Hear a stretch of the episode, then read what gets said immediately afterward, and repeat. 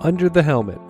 You'll do your thing, all right? Don't be nervous, okay? The show that looks at long-term player value in fantasy football. It's the moment right here. We're going to have to decide what type of team we want to be. Building dynasties each and every week. I don't even know your name. What's your name? Chad Parsons. I'm telling you, man, you're leading the league in hydration. I got a dynasty team reaping rewards for the next decade. Find written and premium audio content at UTHdynasty.com. Playing it safe in Dynasty means you're going to lose. Stop talking about it, man. Let's get this going right now. Welcome to Under the Helmet, looking at some long-term play value in fantasy football. I am Chad Parsons, joined by UTH subscriber and superfan Sid, and we're going to be talking about some dynasty topics, also close to home as a Minnesota resident. We'll talk about a little bit about a Vikings history, as well as, again, getting ready for the Combine and a lot of things here in the off season. So, Sid, welcome to the show. And we actually have a little bit of a roadmap, not always the case in every single UTH with a guest, but we have plenty to talk about in this jam-packed show.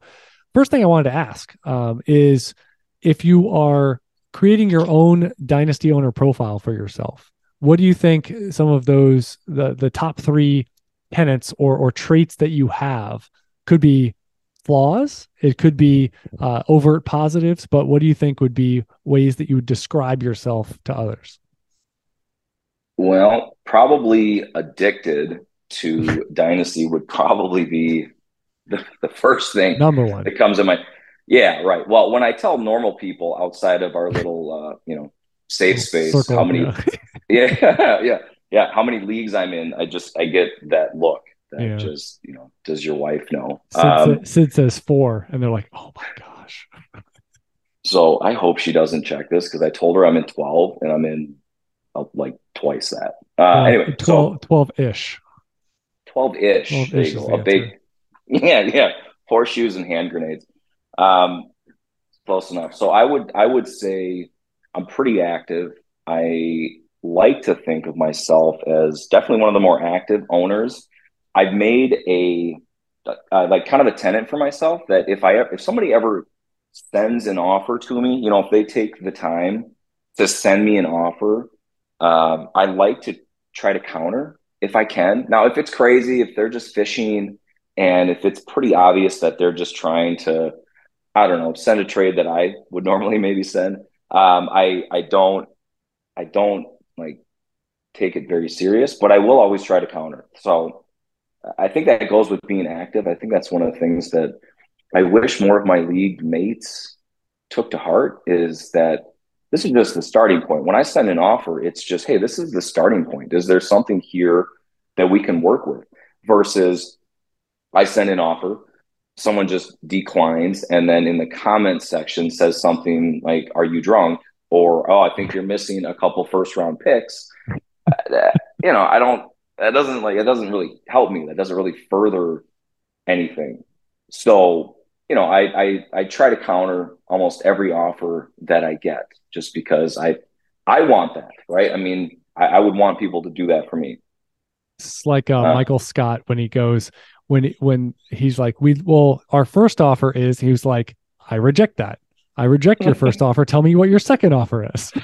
Like you immediately go into that. No, but I just thought of something while you were talking that I think would be pretty groundbreaking for dynasty leagues, where they have a trade bait, but all you do is click on your players and picks that you want to put into trade bait. I think it would also be helpful if you also did like there was two columns. So for your team, you might, highlight 5 or 6 of your players, your first round pick, whatever, as players that are on your trade bait. But what if you almost had a secondary column in there that was your wish list, and you selected players from other, rosters, and you're like, well, these are on my wish list to buy.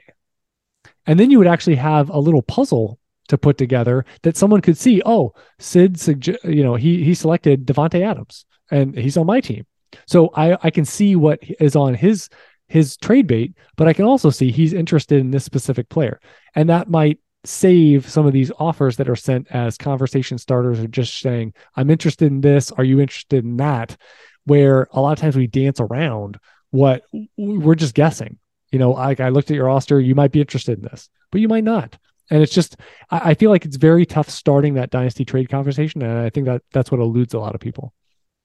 Yeah, honestly, I think ESPN has something like that. And I only know that because, I don't know, three of my redraft leagues are ESPN, plus I have three dynasty leagues on ESPN.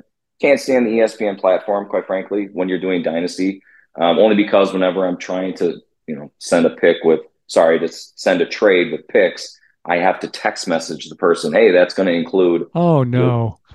Oh, it's terrible. But it's their home leagues. So there's nothing on ESPN that you can include a pick? It doesn't. Uh-oh. Does ESPN say that they have dynasty leagues, or is it basically like a quote unquote keeper league? And it just like you have to copy it over almost manually year to year. That's it. They call it a keeper league. Oh no! And then you select your keepers. Get this. Actually, this was bad. Yesterday, in fact, literally yesterday, I deleted my league by accident. I thought I had. Oh, I no. thought I had. Yeah. 2022 is gone. Dude, I thought I had screenshots of every roster. So it's kind of you have to do that and recreate the league. Yep, that's it. Well, I thought I did. Why would someone choose ESPN if you had to do that? That's mind blowing.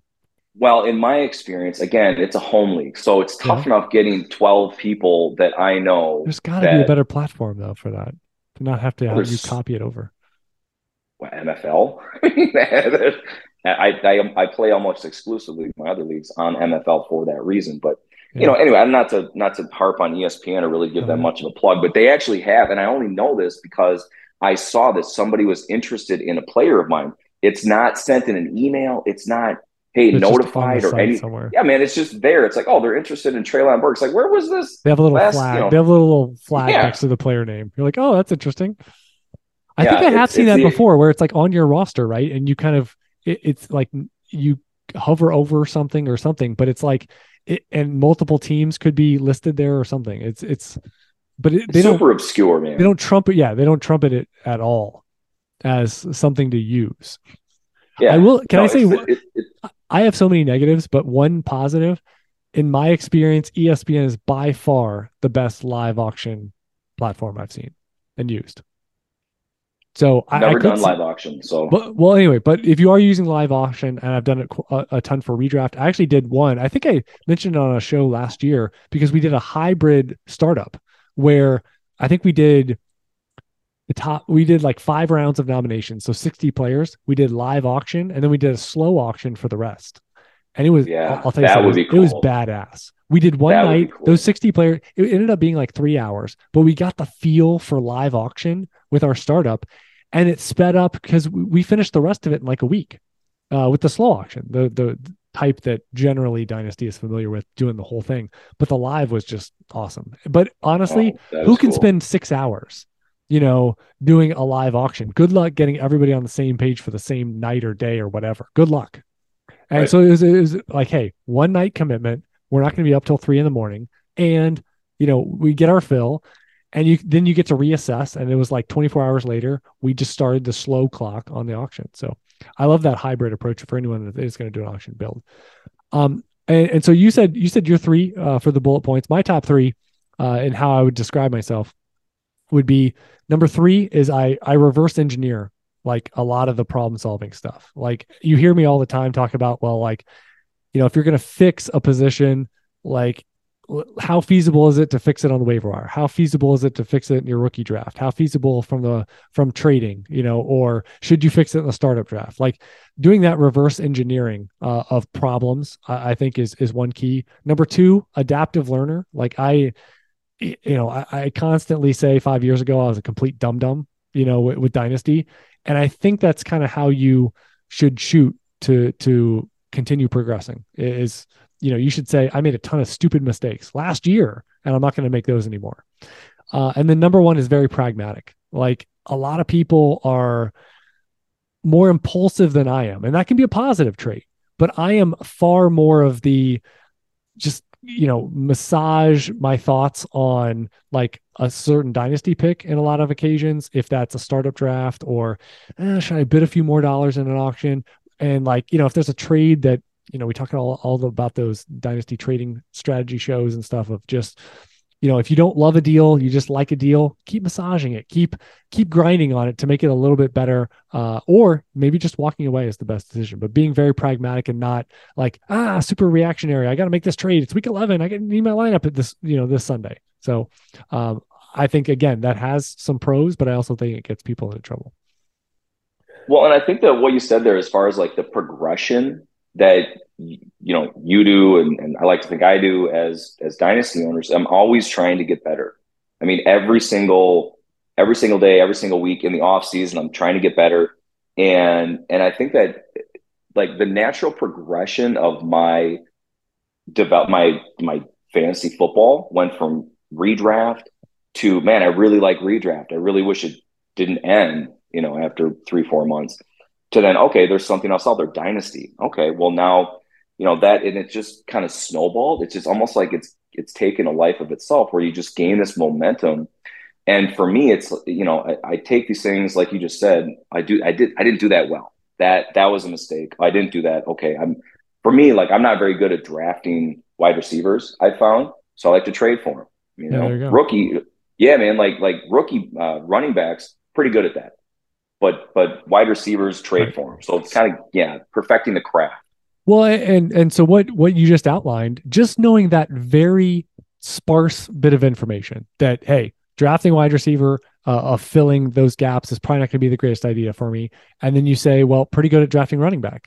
Well, then that also outlines the scenario of, if I'm light at wide receiver, what if I were to trade a running back that I drafted for a wide receiver? So you start filling in the gaps with what the action planning would be. And then you start to, as David Dodds at Football Guys used to say, you start eliminating the suck. Like you trading, say, or saying, I'm going to draft a bunch of wide receivers in my rookie draft, or I'm going to trade, key capital for up and coming possible wide receivers. That's going to be the worst case scenario for you. And so if you say, well, let me eliminate that by doing more of what will actually be successful. Again, I think that eliminates a lot of bad trades, suboptimal trades, and ones that end up, you look back 24 months, and it's like, I rubbed that dynasty trade on my face. Like, what am I doing? Like, that's horrible. My team was great. Now it's just good. And I think that's, something that can derail teams pretty quickly. I did want to ask you, instead of plugging, here's the 3 articles I wrote this past week, and here's the podcast, what is something over at UTH Dynasty that comes out in the off season? Could be a type of content. It could just be, a certain global type of show for the podcast, or written content, or something specific that you think, is in your top 2 or 3 that helps you in terms of this long drawn out 7-8 months we have between setting lineups. Oh, the rookie board, man. Okay. As soon as you throw your rookie board out, even though it's the 1.0, even though it's like, hey, this is not final, this is just kind of get my thoughts out. It's like Christmas. Like, I love that rookie board. It gives me, so much more of a roadmap, because I'm already scouting rookies, right? I mean, I play a few Debbie leagues, so you're familiar, plus more so than a lot of people that are getting incorporated with rookies. You've already been, you're familiar with them from a couple years ago. Exactly. Yes, totally. And so for me, it's like, okay, well now I have, these are the names that I got, where does Chad think they are? And I like I said, it just gives me something more tangible, more to go off of, like, okay, well, what about this guy? Okay. Wow. Chad's got him really high, or Chad's got him really low.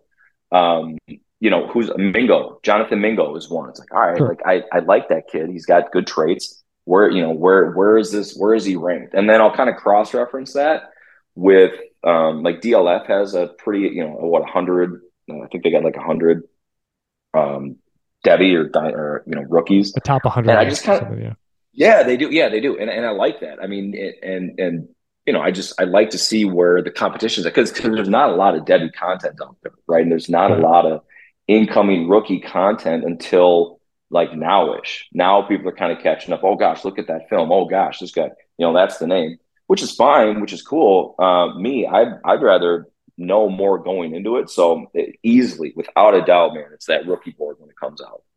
Yeah, and I'm always coming up with more transparent ways. In terms of having, is there a way to have one board, but it says a lot? And that's one thing for the dynasty rankings this offseason that you know, adding things like, you know, career year rate. I added a lot to the wide receiver board specifically, and it was a tough decision to take away descriptions and add columns of basically data.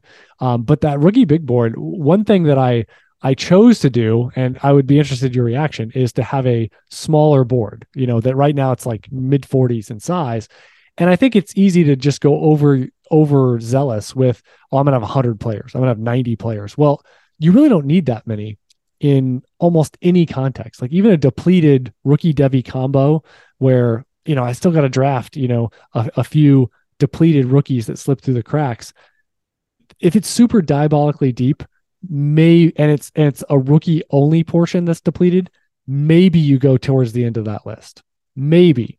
But I know for me as the analyst, it's been a lot more helpful of like the rollout here in February was A, slower than I've ever done.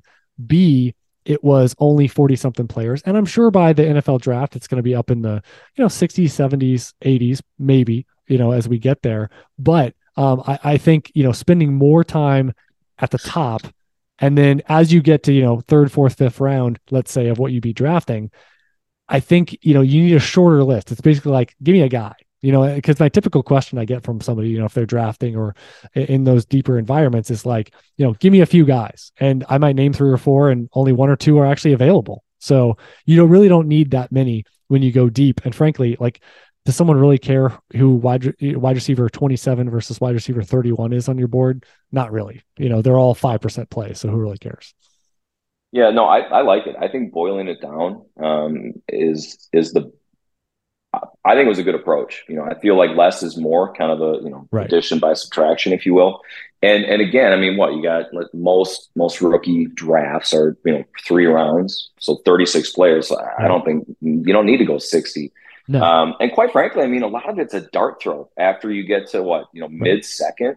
You know what I mean? Like you get people, gosh, I need a quarterback. Gosh, I need a running back. Right. Oh, it's more about profiling. It's more about profiling of like, did someone fall? You know, did someone fall? And, you know, and now it's in the environment of where, hey, if someone slipped a 301 and now they're just dive bombing, hey, well, you trade 308 and 310 for that pick and you lock it up. You go 2 for 1 because you're getting a superior profile and you're consolidating that roster spot as well from 2 dart throws to one that's a little better of a dart throw, or someone that frankly should have been gone by 208. Right. Yeah. The other thing I would say about the big board is that the power, like every year it's in April, and I call out that, hey, if you got a draft going on, you know, Saturday, Sunday of that NFL draft weekend, that I need your help. And every year I always have this feeling of, well, what if no one has drafts going on? Like I always have that weird feeling of like, I don't know what's going to happen because, you know, I'm doing all the data cave stuff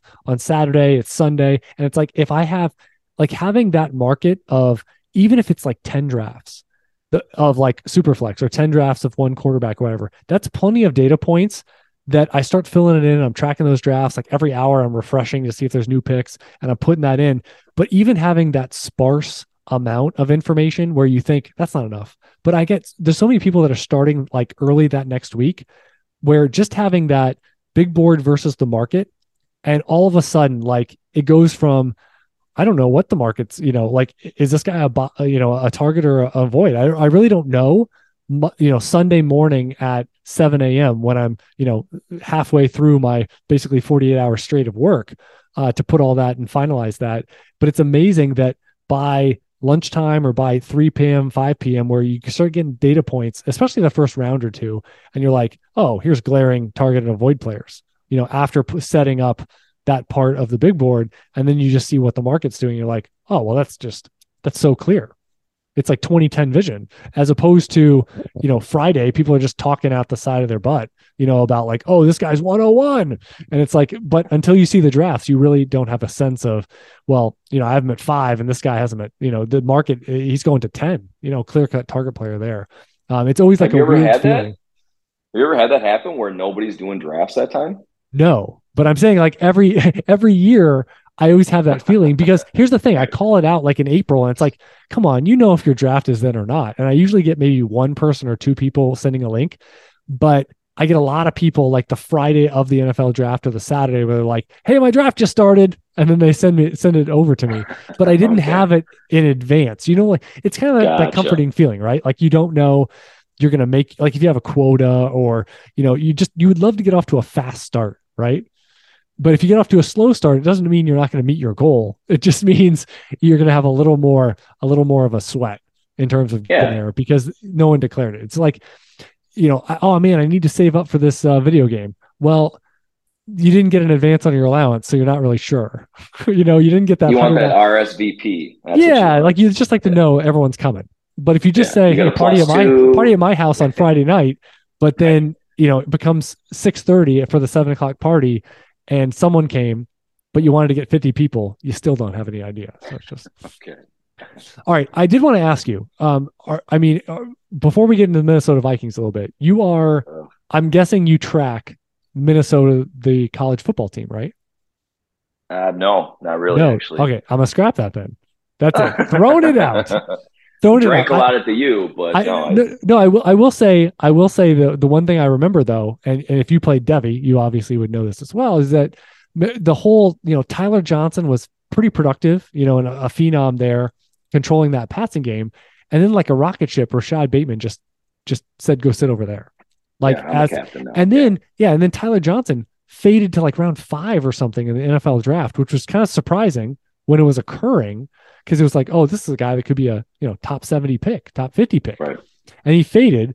Bateman ends up going round 1. And now I think with Bateman, we sit in an interesting spot of, I think Baltimore's going to draft somebody. I think Baltimore's going to add notably to the position. What's kind of your thought? What do you remember from Tyler Johnson? And then obviously Rashad Bateman coming in round 1, but now, you know, not the best career start so far for him. So I remember Tyler Johnson. I think I had just gotten into Devy. In fact, I think my first Devy draft that I did, or maybe the second, I commissioned this Devy league.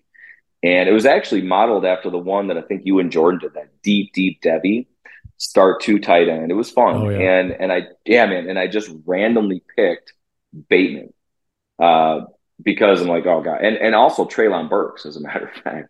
Right. And I think, but it was like, oh, I knew the name, right? Only through passing and being in Minnesota. But I picked Bateman up on the cheap.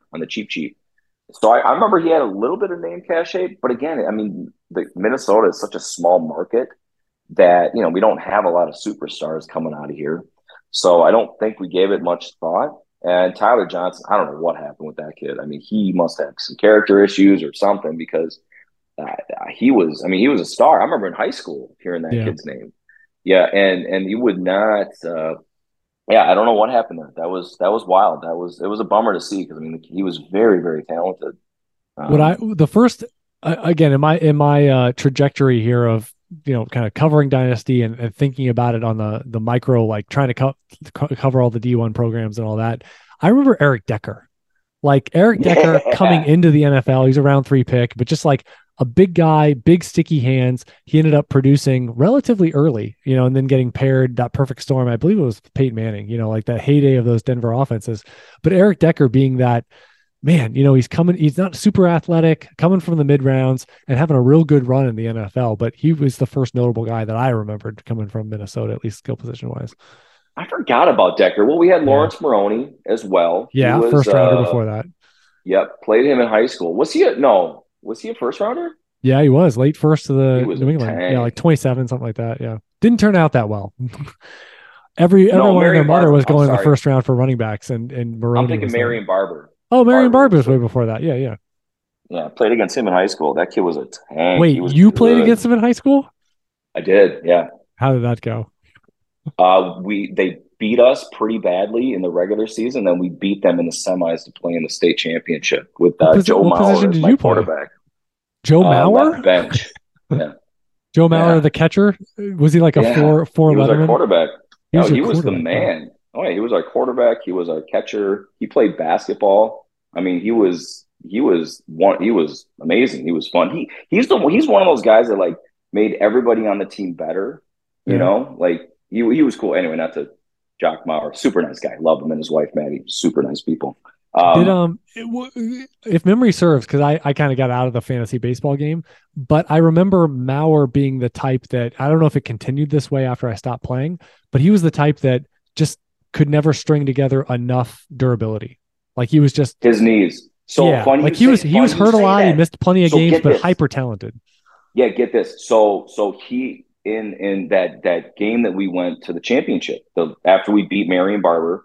He went to Wayzata. We went to Creed and Durham Hall, and he the first series of the game, Mauer, I think he tore his ACL. Oh, my and gosh. Yeah, they blew through the line. I think we were playing Eden Prairie, and I don't know why I'm name dropping like that. Who cares? And so they blew through the line, and his knee was messed up the whole game. And now that you mention, I mean, that was probably the start of, you know, his knee problems for the rest of his career. Yeah, catcher didn't help. Didn't he transition to DH or first or something at some point? I think he moved to first. Yeah. I think it was. I mean, he was always a great hitter. I mean, like he Mike still Piazza, had. Yeah, like he had really great hitter. I heard he might even led the AL in batting average one year back when guys actually hit 300. He was like 330 probably. Something. So let me ask you this: him in high school, was it like obvious that he was going to advance and progress in baseball more than football? I mean, no. You just kind of said he was good at everything. Yeah, he was. I mean, so, and you knew about him. And I mean, we played against him in Little League, and you knew who he was. Well, when he was 15, he might have 17 or whatever. He might have got drafted in baseball already. I don't know when. You know, they drafted early, but. Well, yeah, I think they signed the rights to him, if I'm not mistaken. Now, this is locker room lore. I never asked the guy. But I think he had a full ride scholarship to FSU as like a freshman. He won like Gatorade Player of the Year, and so I think he had his choice to go either baseball or football. Okay. I obviously went baseball, but he could have gone either one. The kid was good. He was really, really good. Super nice dude. I got nothing but love for Joe.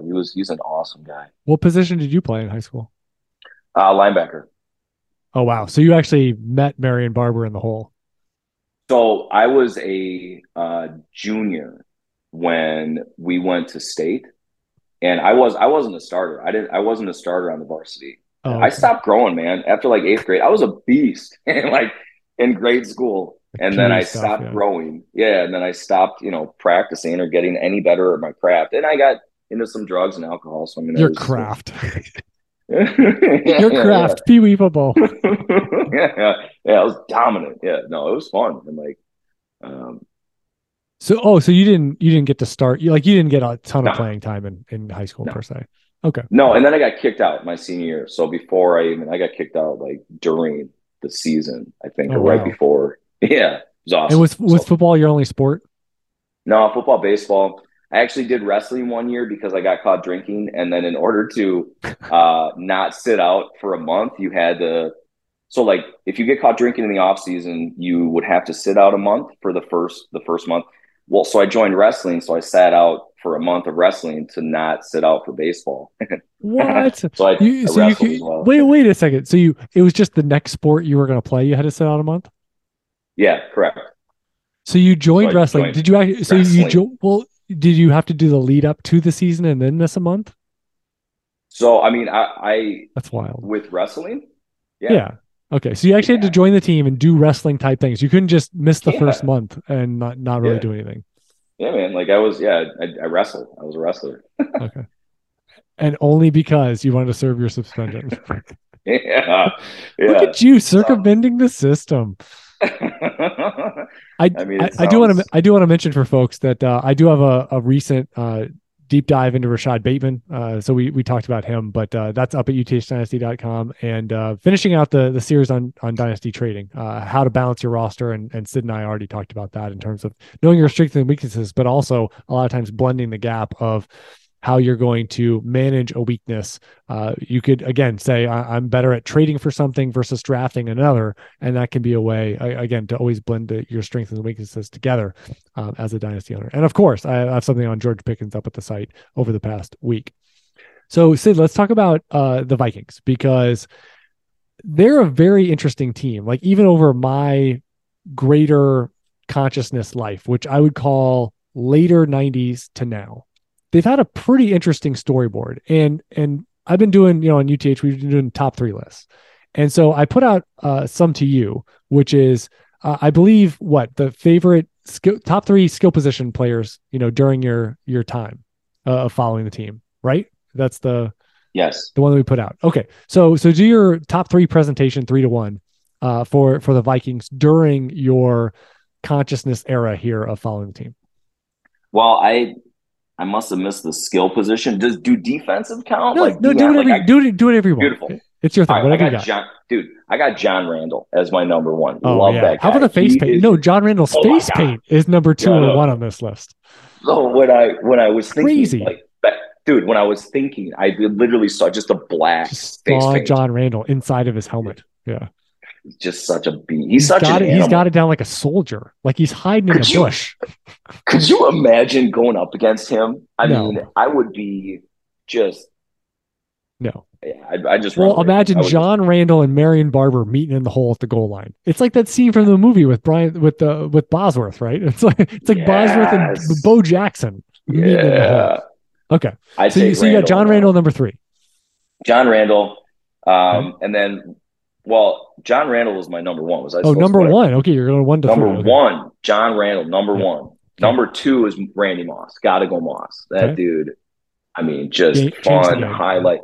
He did, man. Like when he came in to the instantly changed the team and changed what wide receiver, game breaker, and big play maven meant. It was unbelievable. Yeah, and it was such a breath of fresh air for Vikings. When he fell in the draft, right? I don't know. How did you guys feel about the Randy Moss pick? Was it like, oh my God? Because he quote unquote fell in the draft because it was like off field and attitude and all this stuff.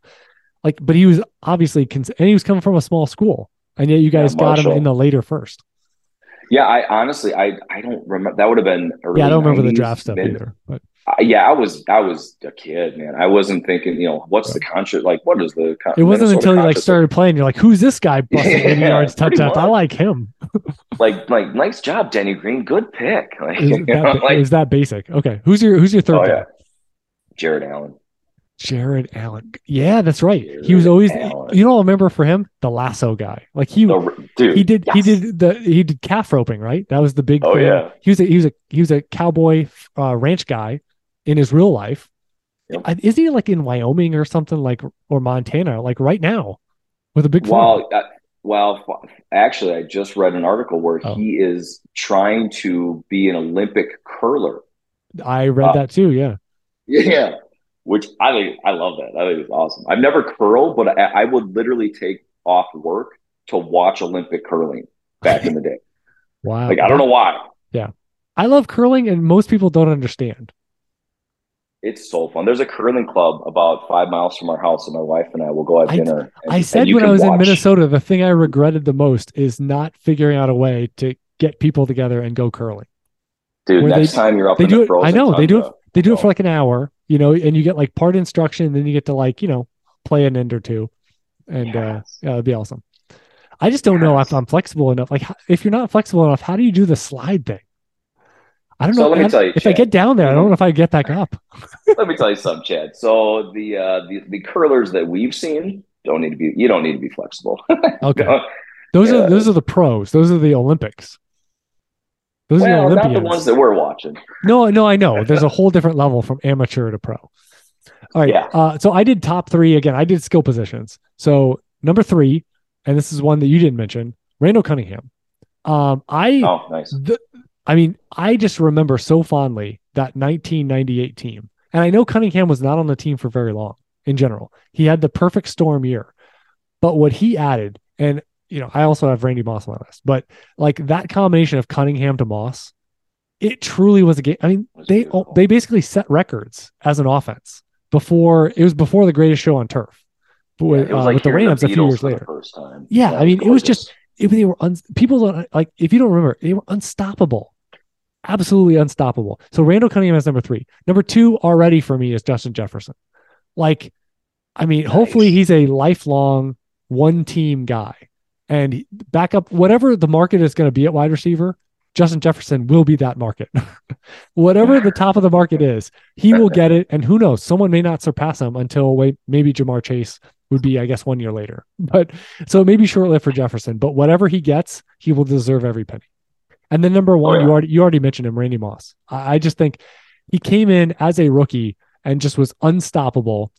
And you saw him also go over to the Patriots and be an unstoppable force at an older age. Raiders, that didn't quite work out. But I was just remember, say, don't forget about the pit stop at the Raiders. I just remember Randy Moss on the Vikings. You had Cris Carter on that team too. We could list five players, and Cris Carter would be on both of our lists. And Randy Moss though was just two guys was not. He could run by anybody. And when you had strong on quarterbacks that he was paired with, that could actually get him the ball deep, it was just an unstoppable combination of just no lead is safe and no third and long is ungettable for the Vikings offense. Oh my gosh. Yeah. We had Randall Cunningham and then after him, Daunte Culpepper that could just chuck it. I mean, it was just playground balls, like just throw it up. Daunte Culpepper was short-lived too. I mean, he was a shooting rocket of like, he honestly, he reminds me of what maybe Anthony Richardson could be of just he's how big, he moves how well, he's got how strong of an arm. That was Daunte Culpepper back in the day. I thought Culpepper was bigger than that. I mean, I know. He was bigger. He was 240s, 250s maybe. Oh, he was huge. Yeah. He's a monster. Right. Man amongst boys. Cam Newton. But he had tiny hands though. Yeah. Baby hands. Yeah. I actually came up with a funsy one, which was, here's my top three more obscure Vikings skill position guys. Over the last years. So I wanted to get your feedback on these three guys. So, and this is, it could be a little bit of fantasy. It could just be a little storyline-ish. Number three, Vasante Shenko. You remember this guy? I remember the tight end. He was the tight end that had like 15 touchdowns in 1 year. He was the total vulture. He was a one-hit wonder. And he only caught like 45, 50 balls that year. His touchdown rate was out of control. And then he went to a pile of nothing within like 24 months. But it was a pretty wild story. Like his high was very high. Number two, Case Keenum. He was the quarterback. Yes. He was the quarterback for that team that got Minnesota Miracle. Yeah, Minnesota Miracle. But that was basically like a miracle. Let's look back at Case Keenum. That was a miracle year he had, because now he's just going to be a perennial backup. Never going to be a team starting option. He was the Vikings starting option that year and put it together for an entire season. A magical run there for Case Keenum. Well, he was just a gunslinger. I remember him coming out of Texas Tech, maybe. Right. I mean, I think he was YOLO. Or Houston. Houston. He led, I think, college football in passing yards. Yeah. Like a record. Right. But he was the classic, like, what are the physical traits? He plummeted. I don't even know if he got drafted. And it was the total college producer versus what is he going to do in the NFL? Yeah. And the number one for me, and it provided so many UTH quotes and storylines over a centric, was it 1 year, maybe 2 years, Matt Asiata. The fullback that Jerick McKinnon could not beat out. And who was it? Was that when Adrian, I'm trying to think of who the starter was. Was it Adrian Peterson still? But hold on. What starter missed time? And then it was like everyone on Dynasty was like Jerick McKinnon, right? Jerick McKinnon. And it was kept being Matt Asiata. Who was the starter that was getting hurt and missing time then? Anyway. I don't know. I mean, if it wasn't Peterson, I mean, I think we had Toby. No, we didn't have Gerhardt. I want to say it was a big white boy though. That was the actual 1A. Okay. Yeah. Well, anyway, but Matt Asiata was this big guy that was, he probably ran 4.65 or 4.7. He didn't have great hands. He was a fullback kind of hybrid guy, but they kept giving him carries. He would be the vulture at the goal line, but then he also had some of these games where McKinnon would have like 9 touches. Matt Asiata would have like 15. I mean, and we'd just be pulling our hair out of what's going on. Matt Asiata. Jared McKinnon, the spark freak. Yeah. Right. And just never got home. He was like all wanted him to be David Wilson, and he was just not David Wilson. He got home this year. Holy cow! He did, yeah. He'll always have that 7 weeks in the sun of lighting fantasy on fire with what did he have? 7 receiving touchdowns. All it took was what? Half a decade later and going to the best offense in the NFL. Is that all it takes? That's all it takes. Pat Mahomes there. That's all it takes. Maybe maybe in 5 years, Clyde Edwards-Helaire could go to a situation. Never mind. Oh no, just settle down. Do you think Denver's going to be the new PPR spot with Sean Payton there? That was one thing that crossed my mind. Like for a pass catcher, Yeah, like look at what he did with Kamara. I mean, but who's it going to be though? Like they're going to bring back Latavius Murray probably, which is going to be fun. But who's going to be the pass catcher? Like, is it going to be Mike Boone? Is it going to be a new guy? Right? I don't know. Does Russell Wilson strike you as the check down guy? See, he doesn't. Yeah, so that's the thing. Like, it's nice to say, but if you don't have Drew Brees, who's just going to, you know, or Phillip Rivers, and just going to pepper guys. Be fun if they got Deuce Vaughn. Maybe they pepper Deuce Vaughn. That'd be fun. You'd love that. You love you some Deuce Vaughn. Get him in the fourth round. Oh God, I so want him to be good. Oh, it's gonna frustrate me. I'm gonna watch him so closely. Yeah, I know. Been talking about that. And Katie has that. Katie has that one quote that I ripped, which is like Deuce effing Vaughn. I can't even remember what the conversation was. Yeah. Oh, and I made one more list here just to tickle your Vikings fancy, which is the top 3 opposing players or teams that you hate as a Vikings fan. Did I give you this one or no?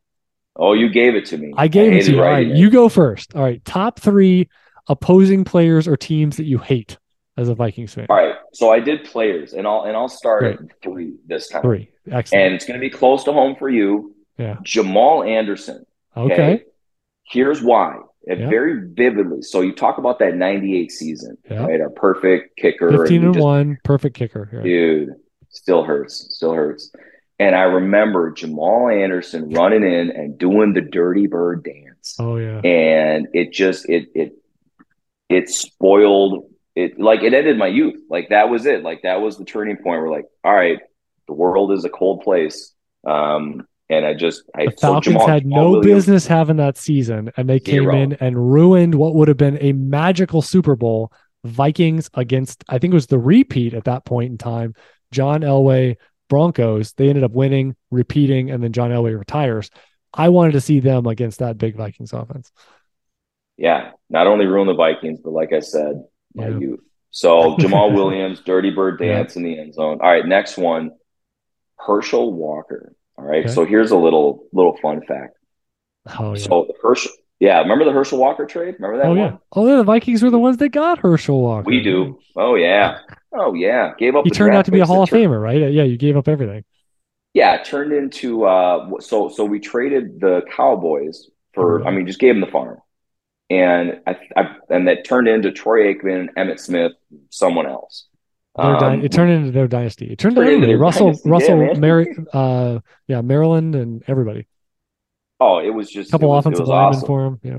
Yeah. Yep. So it would have been cheaper to trade for 101 in the rookie draft in the NFL draft. Yeah. They could have just drafted any other running back. Would have been great, but couldn't happen to a better franchise. Really, and didn't they get Herschel Walker in like his later 20s? He was like on the older side, right? Dude, it was. Yeah, it was. Yes, it was. It's not like he was 24. No. No, he wasn't coming off, to be fair, he was a very good running back, but you were buying him at the wrong time for the wrong price. We bought high and we sold the farm to get him. Yeah. Did he finish his career on the Vikings or no? I don't care. No, I'm kidding. I don't know. I don't know the answer to that either. You didn't even keep him for the whole time. Right. Okay. And number 1. So that isn't even number 1. That's number 2. So number 1, and this is a love-hate relationship that I have as a Vikings fan. There's a lot that you could go with here. You're not wrong. Barry Sanders. Oh, wow. Okay. We had to watch Barry Sanders every single Thanksgiving do the most amazing things on our TV to our Vikings. I love Barry Sanders, easily my top 5 favorite running backs to watch. I mean, but the fact that he was in your division and just ripping you for a decade. Ripping us apart. Running back. Full wheel, like all the way reversing field, running in for a 20-yard touchdown. I mean, it was unbelievable. Who were some of the Vikings running backs during the Barry Sanders era that you were pitting against him? Was it decent? Robert Smith. Okay. Robert Smith was good. Robert Smith actually almost made my favorite Vikings list just because I respected him. Like he came in, he did his thing, and then got out, and he's a doctor. Like there's something about that just like getting in, getting out, and having a life after that, I respect, because you hear a lot of guys that are, suffering from the, the head trauma and all that. And I respected his move to do that. But yeah, Robert Smith, Leroy Horde. There you go. Touchdown vulture, Leroy Horde. He had like a 10 touchdown season once. Dude, he was a brick. Yeah. Number 44, I remember. Yeah. Yeah. So okay. But just Barry Sanders and seeing that, like, and the thing about Barry Sanders would be, you know, in the first half, what if he had like 7 carries for 4 yards? Like, it didn't matter. You held your breath every single carry that he was just going to make your whole team look like Bo Jackson and Super Bowl. Yeah, like he's just running around your whole team. Oh, it was so frustrating. It's like, tackle him, get him. But I mean, again, just watching him play, it was fun. I mean, looking back on it. But I hated it. Well, and you know what was probably a little more tolerable for you was the fact that during that era, the Lions were not very good.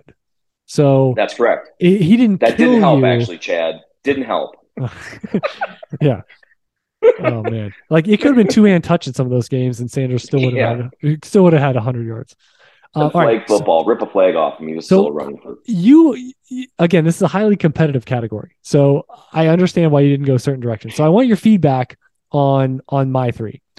So I actually went a different direction with my number 3, which is I put Chris Chandler.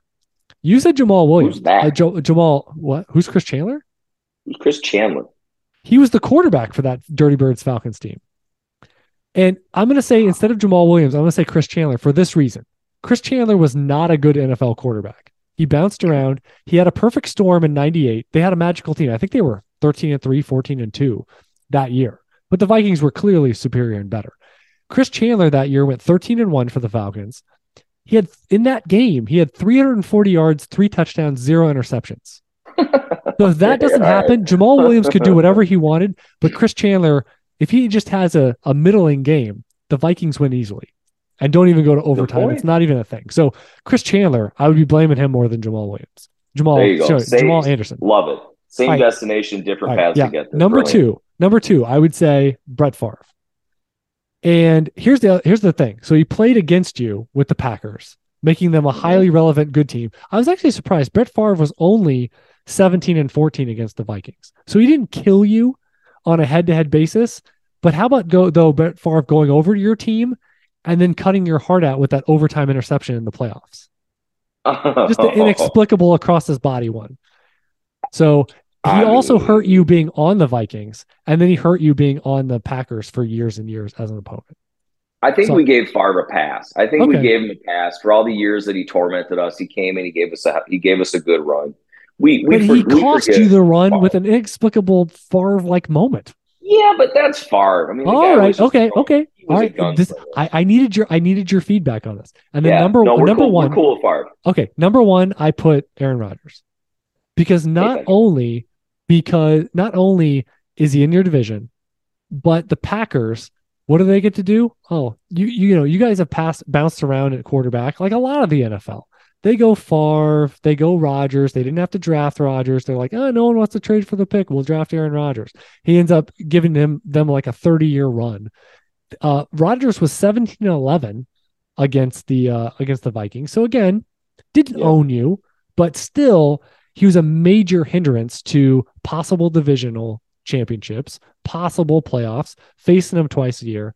What do you think about Aaron Rodgers on the list? Oh yeah, no, we hate Rodgers.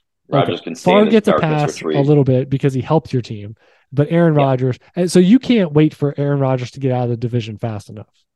Rodgers he's a dink too. The guy's just a doofus. Like he's just so. I mean, so here's the thing about Favre. Like Favre was like a man's man. Like Favre was like he was down to earth. He was doing Wrangler commercials. Like he was a cool dude. Right. Aaron Rodgers, for all accounts, is just a dingus. Like the guy is just so up his own. Like. He thinks so highly of himself. I don't like people like that.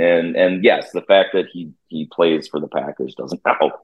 Okay. Where's your dynasty divide between your head versus your heart? Do you make decisions? Do you break ties away from Vikings players over the years or now?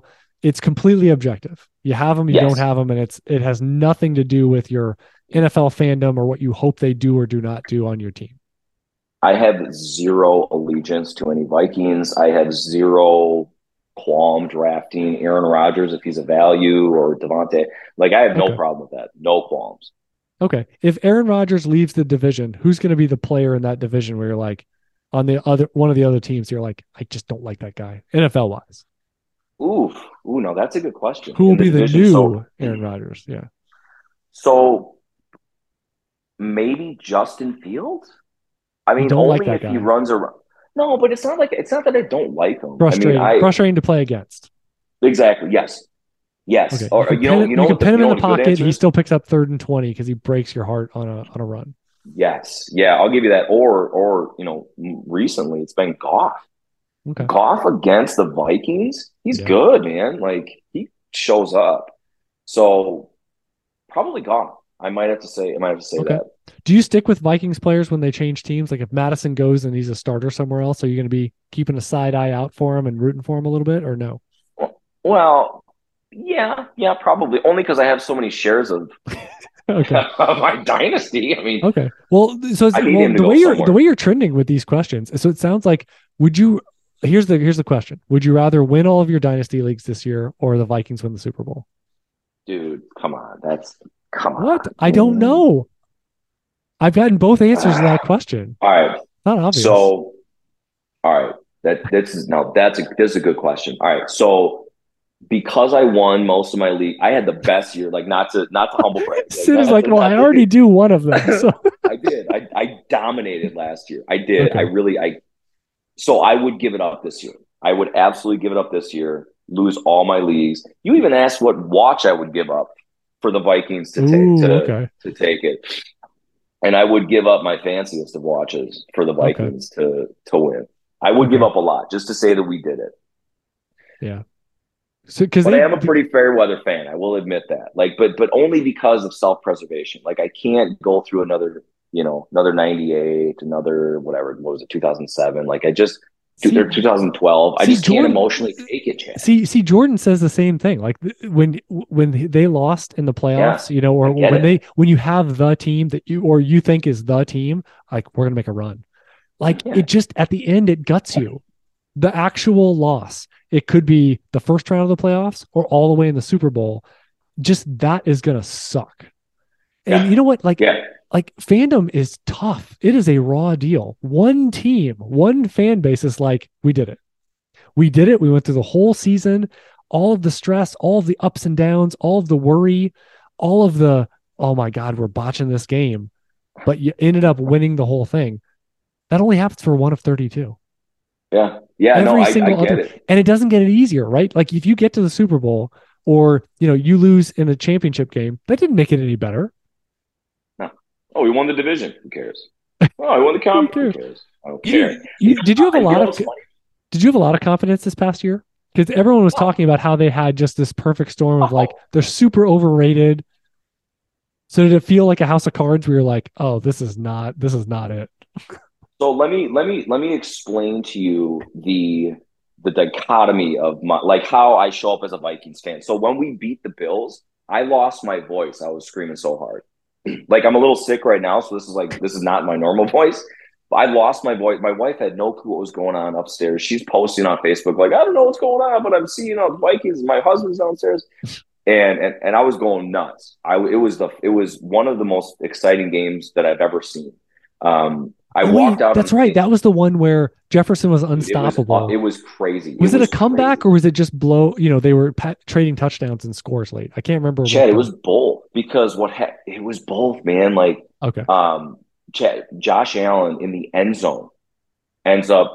Oh, like, that's right. It. And dude, it was wild. It was really. That's fun. Right. That was the one where he tried to sneak out, right? Yes, and he fumbles it, and we get it. Yeah, it was crazy. But I was like, oh my gosh, this is great. And I knew we were going to poop the bed. I knew after that, like that was the highlight. That was the peak. That was your season right there. Wait a second. I'm just remembering now. They lost to the Giants, didn't they? Why you got to do that? I'm asking. No, I'm just clarifying for bookkeeping purposes because I was trying to think back to the NFC playoffs and I was like, who did they lose to in the first round? They lost. You know what it was though. We lost to Daniel Jones. No, we lost to Saquon. And Danny Dimes was throwing dimes. Danny Dimes looking like a top 10 pick. Yeah. Oh my gosh. In that game. But I was happy for Saquon. You know, I mean, I have a Nittany Lions signed jersey of Saquon framed in my. I love that. I've loved him forever. So I mean, for him to get that, I was like, cool, man. Good job. Take it. Take it. I knew it was going to happen. I bet against the Vikings. I did. I bet like $100 on on the Giants.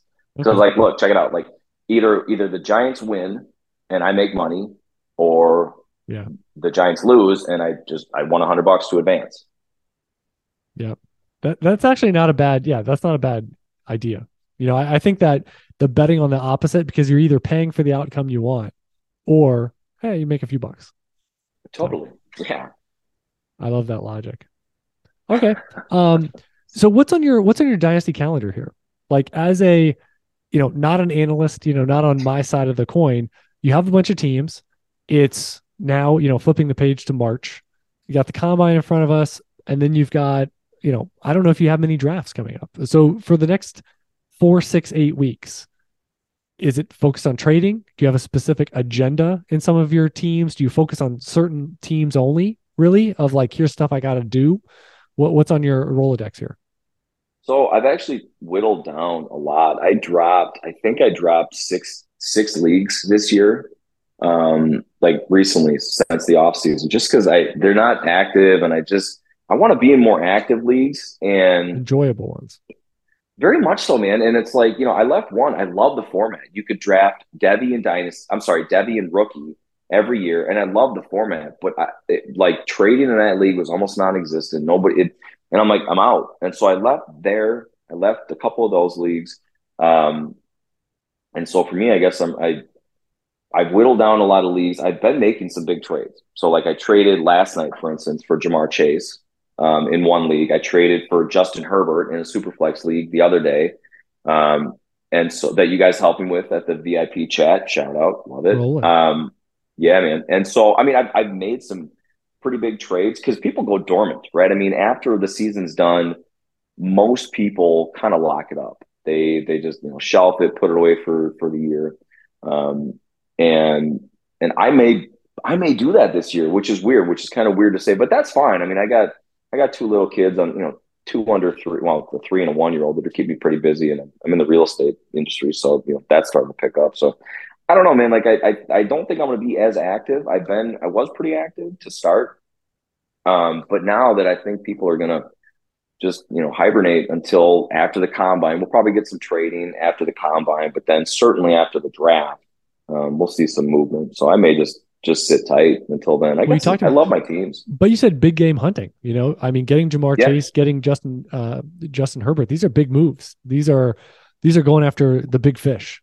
And I will say, you were working on one of those deals for days. Like I remember you sending a lot of different iterations of a negotiation this offseason in that VIP chat that we just referenced. And I always say, and again, you're in there. So, you can speak to, there's a lot of sharp dynasty owners in there, and, both of us are in there as well, but just the clarity of not everyone agrees about everything, but there's always like a lot of good background logic and talk through in these, people doing their startup drafts and, talking about team building concepts and stuff. And then obviously trading and, it always explodes around rookie draft time about like, making moves up and down the board and how to get certain target players and how to trade those picks as well. But you're always one that like, I won't see you in there, you don't specifically say anything for like a day or two. And then all of a sudden you're just like,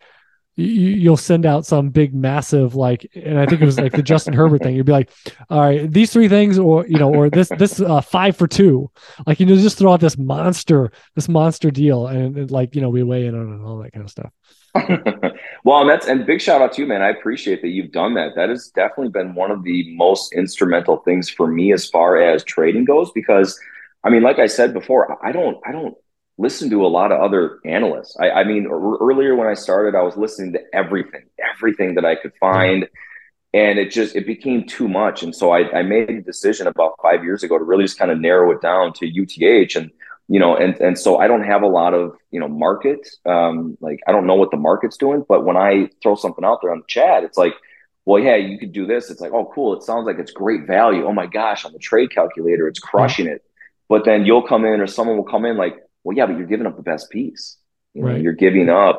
It's like, oh, or okay, like, could you tweak it this way? Like, that's what I always love, is talking through different scenarios, because a lot of times it's not, that the consensus, we are 2 or 3 people that weigh in. It's not that they don't like the deal, But we're getting so trained in the, like, pick it, like Jordan and I do that on a Football Guys show. Like, we'll pick the deals apart where this was executed. Here's the side we prefer, but you know, here's a way to make it better. Or did you try this? And I always love the suggestions, because a lot of times if you're in the negotiation or you receive the offer, it can be difficult, you know, just in your own little bubble of being the dynasty owner, it can be difficult to see the whole picture. Whereas if you look at someone else where they go, well, this is the trade I received. And they're like, well, you know, you're giving up 2 first-round picks here. Like, have you tried just like adding to that and getting, you know, like, how do you go from a Mahomes? Or like, why don't you try to do this or that, when it's like, it's an ancillary offshoot of, you know, you might be talking about, well, I'm going to trade 107, this and this for Ja'Marr Chase. And it's like, well, yes, that's good. You know, we like this, but have you tried this? You know, yeah. Like a different angle entirely. And it's always funny to see, like, days later that sometimes it turns into a different deal for somebody, when it's like, it started out like, well, I was trying to trade for Kirk Cousins. And it turns into a deal where it's like, well, I traded my other quarterback and these other things. And I got, you know, Herbert, or I got Dak Prescott, or, you know, whatever. And it's just like, I always love that progression of a deal turns into something else. Yeah. Yeah, no, that's the best part. I mean, you said it before. It's like, when you're getting close, you can kind of feel it. It's like, all right, you want this, I want this. How are we going to make this work? And you dance, and you're getting closer. It's like, all right, well, add this, add that. And I love that part of negotiation. I really, truly do. I think that's the stuff that it drives my wife nuts, because I'm like, what are you doing? I'm like, I'm trading. Yeah, like, right. We're close. I can feel that. We're in the hot zone. Katie, I'm about to get chased. Like, just chill. We're fine. Yeah. You know, his name's Ja'Marr Chase. You don't understand. With an apostrophe. He's cool. He's great. He's awesome. Yeah. Ja'Marr Chase. Yeah. Yeah. All right. And I did want to shout out, you know, we've mentioned a few different times as a VIP chat, but over at UTH Patreon, which is patreon.com/UTH, that's where, you know, I put out, you know, I said that last week there was almost an hour story, just kind of going through, that I didn't even realize that this is the spring timeframe here in 2023. I would be retiring from the Army. I certainly would not be where I am fantasy and dynasty wise as a career choice if I had stayed in all 20 years. It was really becoming taxing. You get to hear a lot of that progression of where I was, you know, back earlier in the decade, in the 2010s versus where I am today. So if you want to hear that, you get just, is that a good way to describe Patreon? Is that, you get a lot of ancillary, you get a lot of different content, or I'm not going to call it more transparency, but you get unique content in terms of, if I'm just putting together studies and here's some data points, like I rip that out in the UTH chat first, and then you'll, like, you probably see it ancillary wise, like, oh, that became a patron show, or that became, you know, here's something that ended up a week later on the UTH site, but you heard about it like while I was live fire doing it in the VIP chat. Yes. Yeah, no, I've really come to appreciate that. I mean, I'll be honest with you, man. I like the stuff that you put out on the Patreon and the other channels. Right. Yeah. I don't know whether, but the other one, I get more out of those quick 5-minute, 10-minute, 15-minute shows. And I love the weekly chat, the weekly show. I love it.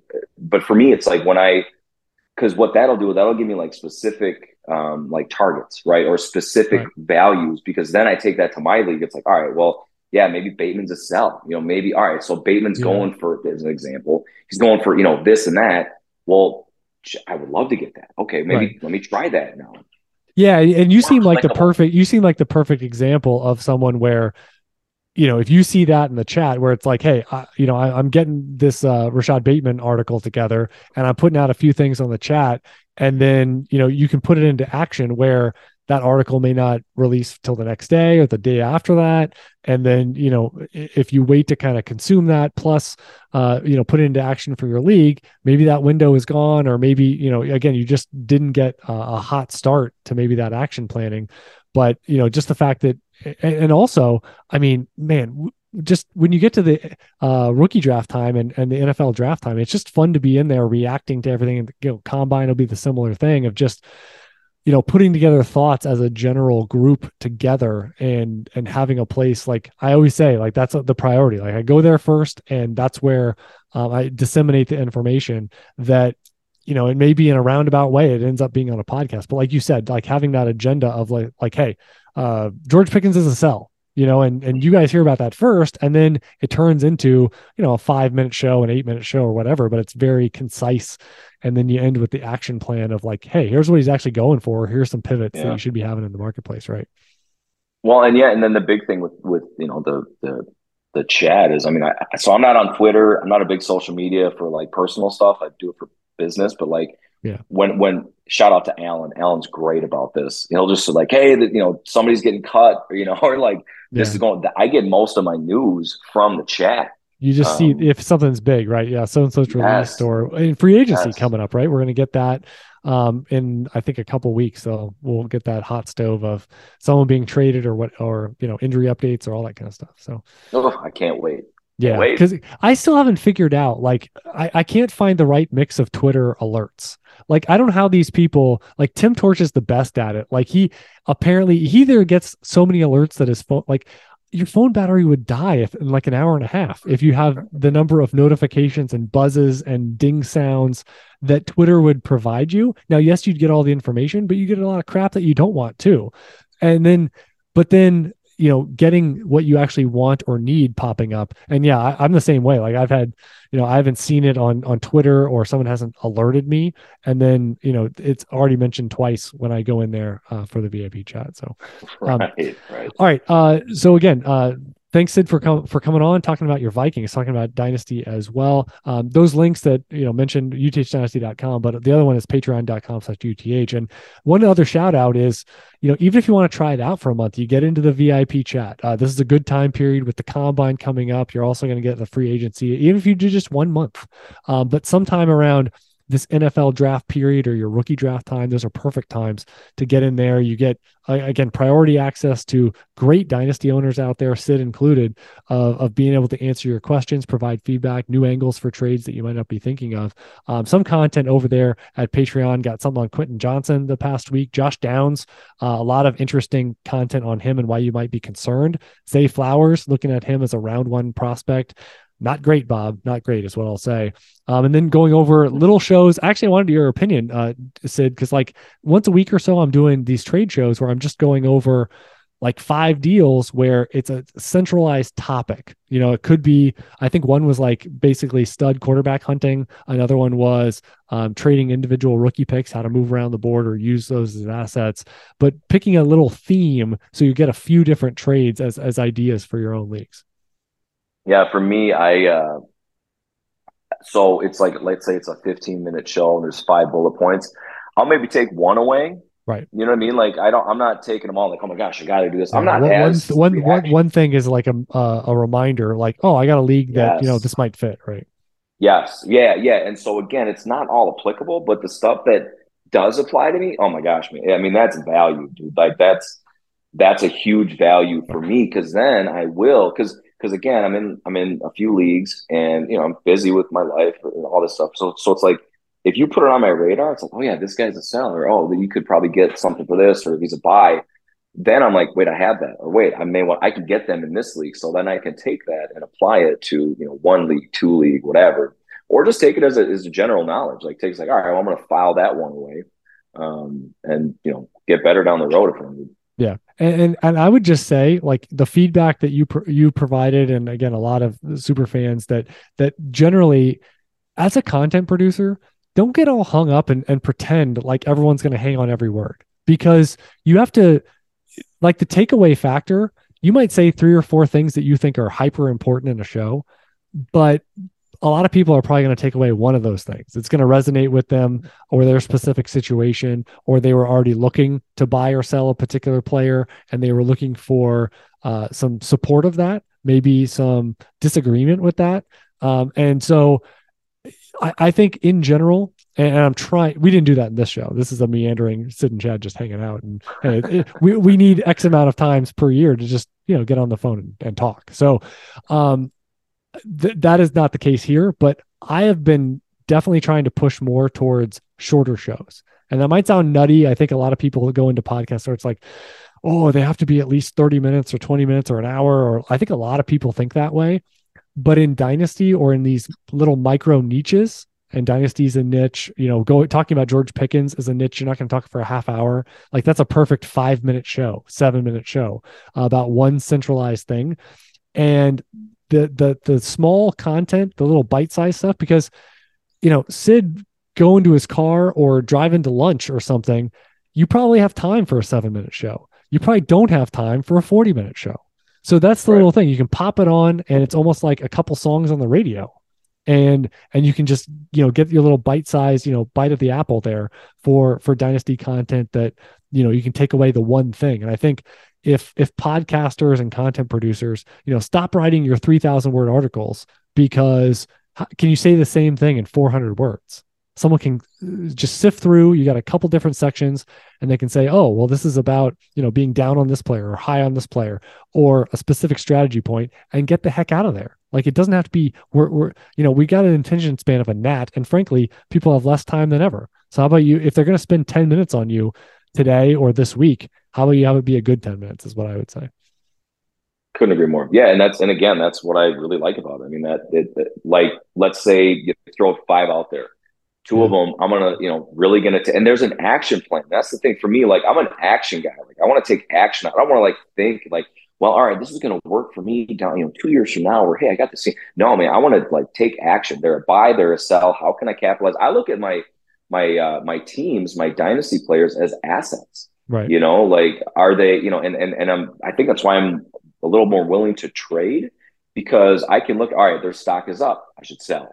And I should get a depressed, like Evan Ingram was a depressed asset last year. I got a lot of Ingram. I got a lot of Saquon Barkley last year, because it was like, well, I think their value is lower than what they're going to be. And, you know, little things like that, little micro shows like that really help me do that. And it simplifies it. It makes my little pea brain able to kind of decipher, all right, here's the action play. Focus on that. And then we'll worry about the next one later. Last question, which is, you play Little Devy, you do track college, and you're familiar with, you know, plenty of these players that are part of the draft class. Is there, again, doesn't have to be someone that's going to go even in the first round of rookie drafts, but is there a player that is coming out this year, part of the draft process, that you got your eye on? You don't know if you're going to draft them in all your leagues per se. It depends on price. I know all that stuff, but just someone from college that you are just excited about what their journey is going to be, getting into the NFL, being a dynasty asset, etc. Yeah, it's Sean Tucker, and not even close. Ooh. Sean Tucker, the running back out of Syracuse. Yeah. I'm a big film guy. I trust my eyes. I've, you know, played, you know, like baby level football, but like I've been around football my whole life, and I love it, and I love watching. Like, diagnosing and analyzing running backs for me is a lot easier than wide receivers, quarterbacks, tight ends. And I just love the way that Sean Tucker plays. I've always loved the way that he's played. There's just something about him. He's got the wiggle. He's got, I mean, he has it. He's kind of got the Zuzu. And I don't know where he's going to get drafted NFL-wise, but I can almost assuredly tell you, man, I'm going to be in on him wherever he's at. If he makes it into day 2, I am all in. Well, here's the thing. If he goes day 3, though, imagine spending like 310 on Sean Tucker.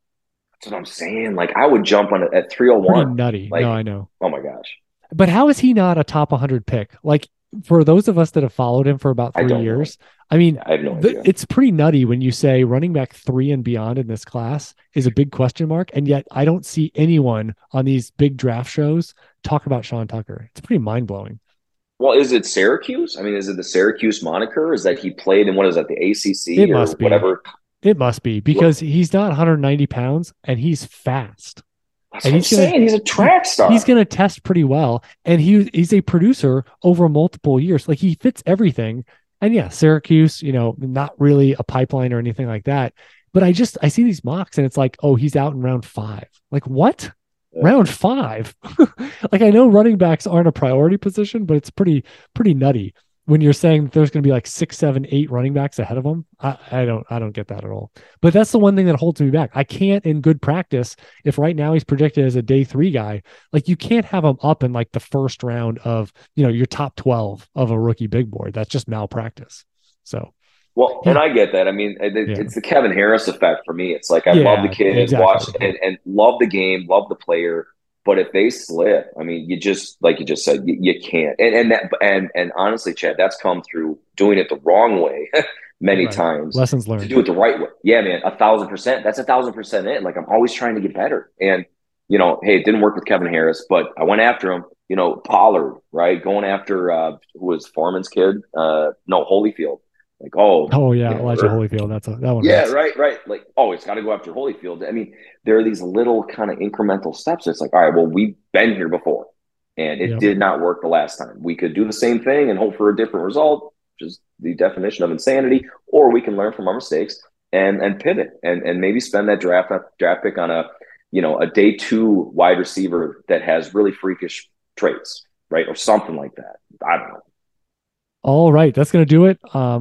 Thanks so much, Sid, for coming on. Always fun to talk. We could also, co-own a dynasty team and all that, but having you on, on this show or when you do a draft, having you on the premium side is awesome. And again, it was so bittersweet to have Katie Flower not a part of the regular UTH recording schedule, but after I kind of got over that acclimatization to the reality that she wasn't going to be around, we weren't going to be talking every week. It really opened my eyes to having more new and again, quality dynasty owners like yourself on for these conversations, which has been a real nice transition to life without Katie, and just life in UTH doesn't have to be the same every single week, as a positive to come out of that. So Sid on this week, thanks so much for sharing your time, your talents, for dynasty, as well as sharing relatable heartbreak with the Vikings and some of the unique content we put together. And hopefully, again, everybody checks out those other little micro shows. We talked about watches. We talked about some movie quotes for Sid. We had some good and some bad in terms of that, but a fun time regardless. And hope to have Sid on a future show as we talk dynasty as well. I am Chad Parsons. Until next time, never settle, refuse to be average, and keep building those dynasties. That would frighten me to lose that control. Get a kid, wait till they're 5. There's your assistant. Do you trust a 5-year-old? I don't trust myself sometimes, Chad.